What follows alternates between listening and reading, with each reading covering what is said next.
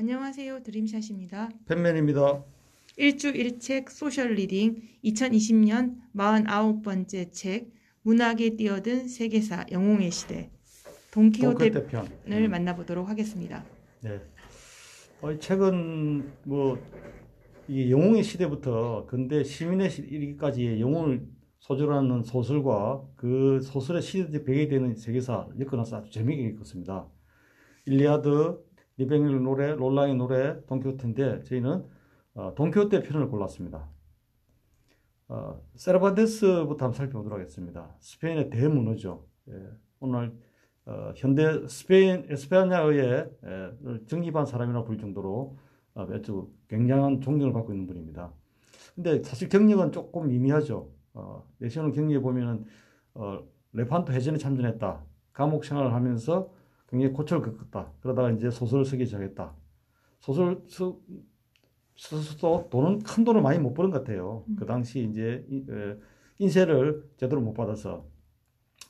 근데 작품을 많이 쓰긴 했는데 예, 저희 한국에는 모범 소설집과 돈키호테만 소개되어 있는 것 같습니다. 음. 그만큼 세르반테스와 한국과의 접점은 그렇게 넓지는 않은 것 같아요. 네.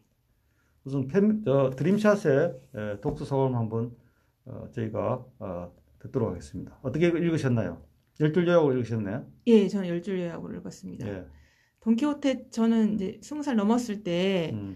그 저기 청소년 버전으로 굉장히 재미있게 읽었거든요. 제가 몇 안 되는 비계 베갯잎을 적신 음. 소설이었습니다. 왜냐하면 돈키호테 음. 나의 돈키호테가 다 있잖아요. 그걸 음. 발견하는 느낌이어가지고 음. 굉장히 동질감을 많이 느꼈습니다. 첫 번째 열줄 요약은 돈키호테 고향 라만차 바로 이슬람 세력의 지배를 받은 안달루시아 지역이었고 여기 있는 크리스토교인들은 어, 누구보다 힘겹게 이슬람 지배에 저항해 왔고 그러다 보니까 기사단을 조직해서 레지스탕스처럼 활동을 하기도 했다고 합니다.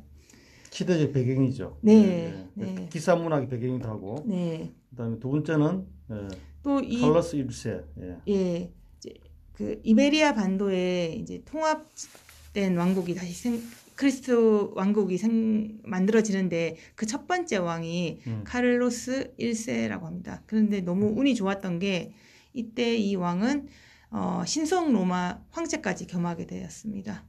네. 아버지 쪽이 그쪽이어서. 세 번째 문장은 이제 그 당시의 사회적 분위기죠. 교회나 바다나 왕궁으로 가라. 네.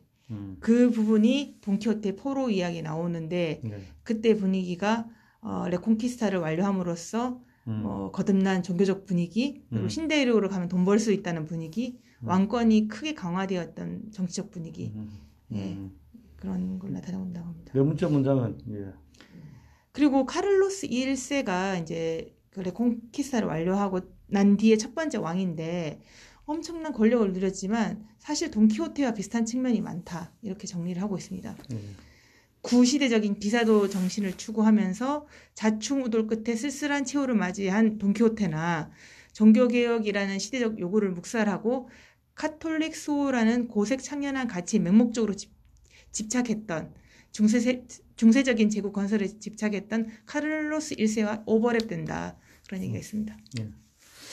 자, 펠리페 이 세 얘기는 펠리페 이 세가 거의 즉위할 때부터 세르반테스의 전체 삶과 일치되는 거죠. 그러니까 네. 잘 나갈 때죠. 예. 예, 역시 여전히 잘 나갈 때였지만 음. 그때 이제 펠리페 이 세가 늘 자랑스러워하는 레판토 해전 음. 그 거기서 이제 이슬람 세력을 물리치는데 그 해전에 세르반테스가 음. 참여하게 됩니다. 그 부분이 얘기 나오고 어깨를 다쳤다는 얘기도 나오더라고요. 네, 예. 손을 다쳤죠. 여섯 번째. 예, 그리고 감옥에서 풀려난 세르반테스가 돈키호테의 지필에 매진을 했는데. 엄청 희극적인 캐릭터를 내세웠는데도 왜 이렇게 슬픈 느낌이 들까? 아마도 조국과 자신의 운명이 함께 저물어가는 모습을 바라보는 세르반테스의 신경이 알게 모르게 반영된 것은 아닐까? 음, 그럼 일곱째 문장을 한번 보도록 하겠습니다. 네, 이제 펠리페 이 세 말고 그 삼 세가 음. 이런 말을 했다고 합니다. 이 얘기는 이제 돈키호테 인기, 인기를 쓰면 인기, 예, 예, 예. 진, 이건 진짜 역사적으로 있는 얘기겠죠. 음. 저자는 미친놈이나 미친놈이거나 돈키호테를 잃는 중일 것이다. 한 청년이 울다 웃다 하는 모습을 보던 이런 말을 했다고 합니다. 음, 정말 대단한 베스트셀러였구나. 예. 네. 여덟 번째 문장. 그리고 되게 웃긴데 이제 에스파냐가 점점점 국군이 기울면서 이제 프랑스에 거의 복속되는 복속될 뻔한 일이 있었거든요. 그래서 부르봉 왕조, 프랑스의 부르봉 왕조 통치하에서 어, 지내는 신세로 됐는데, 그때 부르봉 왕조가 왕립 언어 학술원에서 에스파냐어 표준어를 확립하고자 합니다. 그때 모범 사전을 냈는데, 모범 사전에 모범 예문으로 세르반테스의 글이 수록이 되고, 음. 그래서 현대 에스파냐를 가르켜 세르반테스의 언어 혹은 돈키호테의 언어라고 부르게 된다고 합니다. 자, 그다음 아홉 번째 문제입니다. 아, 이제, 이제 세월이 많이 흘러서 나중에 이제 에스, 미국하고 에스파냐가 이건 돈키호테 시대 관계 없는 거죠. 그쵸? 나중 네, 얘기죠. 나중에 에스파냐 우리 역사를 연결해야 되니까. 네, 네, 그때 시대 이제 얘기를 나오는데, 그때 미국 에스파냐 전쟁에서 사실 에스파냐가 집니다. 그때 이제 충격을 받았겠죠. 에스파냐에 있는 지식인들이. 그 지식인들을 구십팔 세대라고 부르는데, 구십팔 세대 중에 한 명이었던 어, 미겔 데 오나무노라는 음. 사람이 우리의 정체성이 바로 돈키호테에 있다. 어, 이해관계를 초월하여 불멸의 명예를 추구하는 돈키호테의 정신이야말로 에스파냐의 진정한 정체성이다. 이렇게 얘기를 하면서 어, 국가를 걱정하는 말을 남겼다고 합니다. 음. 자, 마지막 열 번째 문장 소개해 주시죠. 그 세르반테스의 돈키호테가 그냥 스페인 내에서 인기 있었던 게 아니라 전 유럽에서 인기 있고 뭐 거의 이제 번역본도 많이 있고 음. 했는데, 인기만 있을 뿐만 아니라 사실 그 문화 사실주의 문학의 기틀을 세웠다고 합니다. 특히 영국 분야, 영국 작가들한테 큰 인기를. 저도 찾아보니까 돈키호테 예. 우리나라 최남순 저 선생이 번역을 했더라고요. 아마 아. 일본어를 번역했던 것 같아요. 네. 스페인을 그 당시 못했을 가능성이 높으니까. 그죠? 네. 음. 그 전에는 막 낭만적인 기사도 문학이었다면 음. 잔인할 정도로 생생한 어, 지극적인 현실적인 기사, 이걸 돈키호테에서 발견했다고 합니다. 음. 음. 이제 팬매님의 독서소득 얘기 좀 들어볼게요. 네. 열줄과 다르게 저는 이 책을 읽으면서 제가 얻은 어, 소득을 한번 소개해드리겠습니다. 우선 어, 지도를 보시는데, 제가 이 책을 읽으면서 어, 인터넷에서 이제 지도를 찾아봤죠. 안달루시가 어디 있는지, 그라나다가 어디 있는지, 음. 또 카탈루냐가 어디 있는지 음. 어, 쭉 보면서, 아, 이게 그라나다, 안달루시아가 딱 그 북아프리카 붙어 있는 음. 그 이슬람의 접경이 있구나. 그래서 이 동네 한번 여행을 가봐야 되겠다. 우리가 코로나 풀리면 스페인 여행 할 계획할 때 이런 저 지리적 실체감을 느꼈습니다. 음. 그 우리가 그 어떤 그 독서를 할 때 지리적 실체감이 굉장히 중요한 것 같아요. 저희가 어릴 때 중국 고전을 읽을 때 도저히, 그때는 중국이 문이 열리지 않으니까 어떤 어떤 땅인지 어떤 땅의 모습인지 짐작이 안 갔던 그 경험이 있었거든요. 그래서 이런 것도 우리가 지리적 실체감을 느끼는 게 굉장히 중요한 것 같아요. 네. 또 하나는 제가 이미 그 전에 알고 있던 스페인 역사와 다른 역사를 연결해 볼 수 있던 재미가 있었습니다. 어.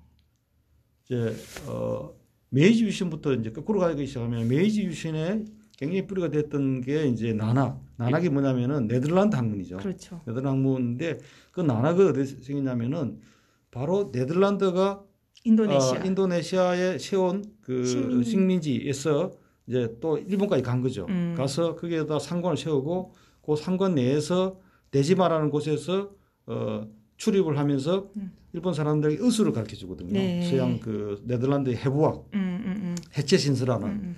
그게 이제 이렇게, 이렇게 뿌리가 되는 음. 되고, 음. 오늘날 우리가 쓰는 용어도 어, 거기서 이제 많이 뿌리가 됐거든요. 음. 근데 보니까 이 책을 보다 눈이 번쩍 띄는 게 음. 바로 어, 펠립 이 세 시대에 그 네덜란드 신교 지역의 저지대라는 표현이거든요. 그게 네덜란드거든요. 네. 그 지역을, 그 지역이 굉장히 잘, 그, 잘 살았대요. 음. 거기를 이제 그 신교들이 장악하니까 탄압하기 위해서 굉장히 그 재정을 많이 낭비하잖아요. 음. 그 얘기가 나오니까 이렇게 전체적으로, 아, 카톨릭과 신교 대립, 그리고 네덜란드 독립이 인도네시아, 네덜란드가 스페인 다음에 제해권을 장악하면서 어, 이렇게 그 인도와 그 다음에 저 아시아, 남제나에 왔다가 저 일본, 그 다음에 하멜까지 연결되면서 한국까지 오게 되는 거죠. 네. 예. 그러니까 이런 게 굉장히 그 문학을 통해서 오히려 세계사를 배우니까 좀 더 재밌게 예, 연결할 수 있는 것 같아요. 네. 우리 저 청소년들한테도 이런 식의 독서법을 가르치면 어떨까, 이런 음. 생각을 했습니다. 네. 예. 두 번째는 아, 뭐 모두의 좀 고백했듯이 저희가 아는 돈키호테라는 것은 그 풍차와 싸우는 그 황당무계한 우스꽝스러운 그런 늙은 기사, 말도 안 되는 시대에 뒤떨어진 오히려 그 그런 꼰대의 이미지였는데 이걸 통해서 그 그런 프레임에서 벗어날 수 있었던 것 같아요. 그래서 제가 동키호테 일, 이 권을 당장 이렇게 그 전자책에서 사가지고 읽기 시작했습니다. 아, 이 다르겠다. 굉장히 또 이제 와서 보니까 그 한 에피소드 하나하나가 굉장히 재밌더라고요. 예. 물론 약간 좀 일본의 지루한 면도 있긴 했는데 굉장히 리얼하고 또 성인 버전이라서 그 굉장히 그 재밌고 속마음들을 딱 드러내는 어 저도 배를 잡아 배를 잡고 웃다가 보면 굉장히 슬프죠. 네. 그 동표태가 저도... 산초가 저 두드려 맞아가지고 멍이 들고 이렇게 턱뼈가 나가고 이런 그 비참한 그 마지막에 그 당하는 게 연속이잖아요. 그러면서 음. 또 동키호테는 현실을 부정하죠. 꿈을 잃지 않는 에, 거죠. 에, 에, 에. 이게 에. 이제 맞는 게 별거 아니라는 식으로 그죠. 음. 스무 살 이후에 읽어야 될 것 같아요. 그 다음에 이제 어, 이 책을 통해서 제가 어, 문학의 때를 통해서는 동키호테 임팩트죠. 어, 굉장히 이거 앞에 우리 드림자님 말했듯이 소설뿐만 아니라 미술 그 거장들이 이 동키호테 소재로 많은 그림과 조각을 남겼다 그러더라고요. 그 다음에 뮤지컬 이런 콘텐츠 찾아봐야 되겠다. 이제 호기심이 생긴 것 같습니다. 음. 그런 걸 바탕으로 어 제가 이제 연결해서 볼거리, 읽을거리를 이제 소개를 드리면은 어 우선 그 주경철 교수의 대항해 시대가 생각났습니다. 이게 바로 지금 동키호테의 배경이 된 이게 바로 스페인, 에스파냐가, 포르투갈, 에스파냐가 대항해 시대의 일부, 중간에 있거든요. 이렇게 읽으면 굉장히 재밌을 것 같습니다. 동표, 그, 세르반 자신이 또 해군, 해군으로 해전에 참여했으니까. 그렇죠. 예. 그 다음에 아까 말씀드린 대로 저희 한국과 일본과 동아시아 연결점이 바로 하멜 표류기, 나낙의 세계사, 그 다음에 손일의 에노모토 다케야키. 이 얘기 보면은 그 네덜란드가 어떻게 일본과 교류하게 되는지를 잘 나타냈습니다. 그다음에 특히 동키호테 일, 이 권은 어 이제 그 시간 날 때마다 아, 틈틈이 재밌게 읽을 수 있을 것 같아요. 네. 예. 무엇보다도 마지막으로 최근에 소개된 Man of La Mancha 조승우라고 그랬나요? 지금 예. 예. 조승우 어, 유지한 예. 바꿔가면서 하는데 예. 이 뮤지컬을 이제는 제가 한번 보고 싶은 생각이 들었습니다. 예. 코로나 풀리면 언제는 가야 되겠다 이런 생각이 들었습니다. 음. 이번 주부터는 다음 주 읽을 책을 한번 미리 소개드리는 게 어떨까 싶어서 어, 이 소개 페이지를 만들어 봤습니다. 이제 책 읽을 것도 올해만 따져도 네 권밖에 안 남은 것 같아요. 세 권밖에 안 남았나요? 그죠? 지금 그렇죠. 일 주 첫째 주 오, 끝났으니까. 예, 오십, 예. 올해는 끝이 있어가지고 오십삼 주. 음, 예. 음, 예. 할아버지와 꿀벌과 나. 예. 자, 이 책의 읽을 포인트를 말씀드리면은 우선 저희가 이제 여러 책을 읽는데 논픽션을 한번 읽어봐야 되겠다. 예. 그 저널리스트는 논픽션입니다.